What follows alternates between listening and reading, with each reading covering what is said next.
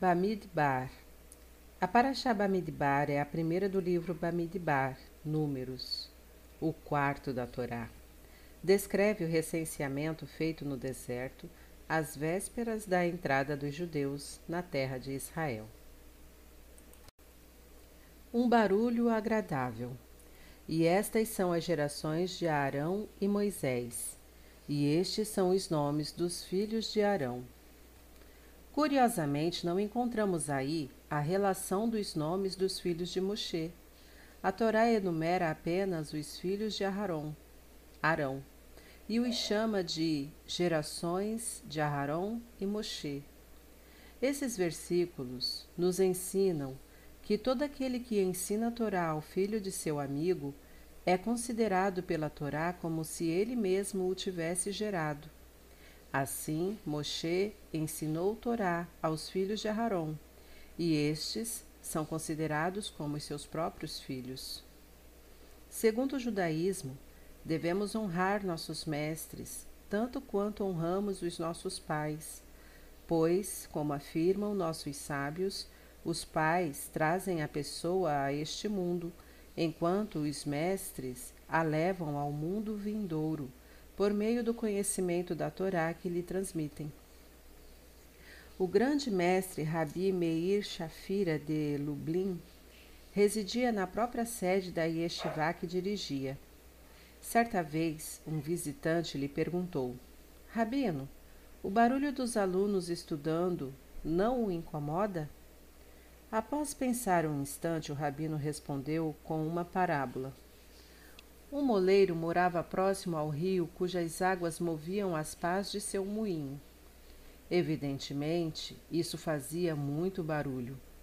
Um dia seus amigos lhe perguntaram: Como você consegue dormir com um barulho desses? O moleiro respondeu: Ocorre justamente o contrário. Enquanto ouço o barulho, posso dormir sossegado, porque sei que meus negócios vão bem. Eu perderia o sono se o ruído cessasse, pois isso seria um mau sinal para mim. Um indício de que o moinho não está funcionando, o que me causaria insônia e preocupação.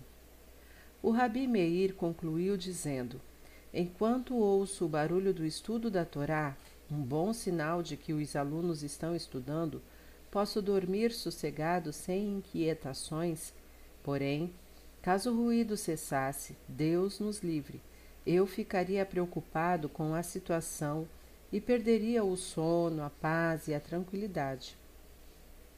Em todas as gerações houve judeus que estudaram a Torá com muito sacrifício e extrema dedicação. É por meio do estudo da Torá que asseguramos a continuidade do povo judeu. A Parashá Bamidbar sempre é lida antes de Shavuot, a festa que comemora o recebimento da Torá no Monte Sinai. A aproximação desta data é uma ocasião propícia para fortalecermos nosso estudo da Torá e assim trazermos bênçãos para nós e nossos familiares. Torá, o centro de nossa vida. E partirá a tenda da reunião, o réu Moed, com o acampamento dos levitas no meio dos acampamentos. A Torá ficava guardada na arca sagrada Aron Hakodesh, dentro do Ohel Moed. A Torá nos diz que o acampamento dos levitas deveria permanecer bem no centro de todos os acampamentos e assim eles marcharam pelo deserto até chegar a Eretz Israel. É sabido que a Torá não é apenas um livro de história um mero relato de acontecimentos passados. Ela nos transmite mensagens atuais que podem ser aplicadas em nossa vida. Com base nisso, nossos sábios perguntam: se hoje não marchamos pelo deserto, qual é a necessidade de a Torá afirmar que a arca sagrada se encontrava no centro dos acampamentos? Que importância tem para nós nos dias de hoje a posição que o Aaron Hakodesh ocupava no deserto? O Ratan Sofer explica o posicionamento da arca sagrada no deserto. Tem relevância para todas as gerações. Em nosso dia a dia, desenvolvemos diversas atividades no campo da cultura, da saúde, do lazer, etc. No entanto, a Torá sempre deve ser o centro de nossa vida e estar a cada momento perto de nós. Antes de darmos qualquer passo, devemos consultar a Torá e verificar qual é a vontade divina. Assim como as tribos caminhavam no deserto tendo a Torá em seu centro, igualmente próxima a todos, também nos tempos atuais, em tudo o que fazemos, a Torá deve permanecer no centro. Portanto, diz o Ratan Sofer, a Torá fez questão de descrever a posição exata da arca sagrada que a continha durante a caminhada dos judeus pelo deserto, com o intuito de nos ensinar que assim deve ser em todas as gerações. A Torá é o centro de nossa vida. A pessoa que segue as orientações da Torá, posicionando-a no centro de sua vida e baseando-se em seus ensinamentos, estabelece uma forte conexão com Deus, a fonte de todas as bênçãos. Era uma vez longo caminho de volta. Eram os últimos dias de vida do Baal Shem Tov. De toda parte chegavam alunos e seguidores que queriam estar junto ao Mestre em seus momentos finais neste mundo material, antes que sua alma ascendesse ao mundo vindouro. O Baal Shem Tov falou com cada um em particular, dando orientações e conselhos. A Yaakov, seu assistente, ele disse: Sua missão será viajar por diversos lugares e contar tudo o que viu e ouviu enquanto esteve ao meu lado. E ainda lhe prometeu: Assim você ganhará seu sustento em abundância. Os discípulos, cumprindo fielmente as instruções do Mestre, passaram a dedicar-se às suas novas ocupações. Yaakov, agora o contador de história do Baal Shem Tov, partiu para suas viagens. Era bem recebido em toda parte. O Baal Shem Tov já era famoso e todos queriam conhecer os fatos de sua vida, de modo que Yaakov era bem remunerado pelas histórias que narrava. Num dos locais que visitou, ele soube que, na Itália, vivia um judeu muito rico, aficionado pela biografia e ensinamentos do Baal Shem Tov, que pagava uma moeda de ouro por história sobre o mestre. Se eu receber uma moeda de ouro por episódio, terei dinheiro até o final da vida, pensou Yaakov. Chegando à cidade em que residia esse judeu, ele foi informado de que o homem estudava Torá dia e noite e tinha uma sinagoga em seu quintal, onde se faziam todas as rezas diárias. Tratava-se, portanto, de um indivíduo virtuoso e erudito que valorizava a Torá e seus estudiosos. Yaakov soube também que nas refeições do Shabat ele costumava pedir aos convidados que contassem histórias sobre Baal Shem Tov. Na sexta-feira de manhã, Yaakov dirigiu-se à casa desse homem, era uma vasta propriedade. A mansão requintada era cercada de árvores frutíferas de diversas espécies e um primoroso jardim. O dono da casa pede que você fique até o Shabat, disse seu secretário, para contar as suas histórias.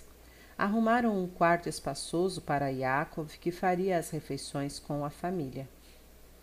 A notícia de que um assistente do Baal Shem Tov estava na cidade levou muitos interessados à casa do homem rico na noite do Shabat. O anfitrião anunciou: Nosso convidado especial contará algo do que presenciou ao lado do Baal Shem Tov. O discípulo, que tantas histórias conhecia de seu mestre, preparou-se para começar a relatar uma delas. Porém, sua mente ficou confusa e ele não conseguiu lembrar-se sequer de uma história. Evidentemente a situação era constrangedora, mas ele se recompôs e disse, desculpando-se: Estou muito cansado. Amanhã no almoço contarei um caso. Antes de dormir, Yakov tentou visualizar a fisionomia do mestre, mas também não conseguiu, o que o entristeceu profundamente. O esquecimento completo persistiu no dia seguinte. Yaakov não era capaz de recordar nem mesmo uma palavra do Baal. Todos passaram a olhá-lo com desconfiança, mas o anfitrião tentou tranquilizá-los. É provável que ele ainda não tenha se recuperado da viagem. Na terceira refeição do Shabat, a expectativa era grande, porém Yaakov continuava sem memória. O impedimento vem do céu, disse ele ao dono da casa, pensando em partir logo que terminasse o Shabat. Yaakov não achava explicação para o que estava ocorrendo. Talvez os moradores da cidade não merecessem ouvir histórias do Baal Shem Tov, ou no céu não quisessem que ele ficasse rico, mas o próprio Baal Shem Tov lhe prometera que ele ganharia o sustento com essa atividade. Fique conosco mais alguns dias, sugeriu o anfitrião. Talvez você recupere a memória. No entanto, três dias depois, como ainda não se lembrava de nada, Yakov preparou sua carroça e partiu. Descendo a colina, os cavalos subitamente puseram-se a correr e Yakov recordou-se de um episódio estranho que envolvia o Baal Shem Tov. Ele freou a carruagem e voltou à casa do homem rico antes que se esquecesse de novo da única história que lhe viera à mente.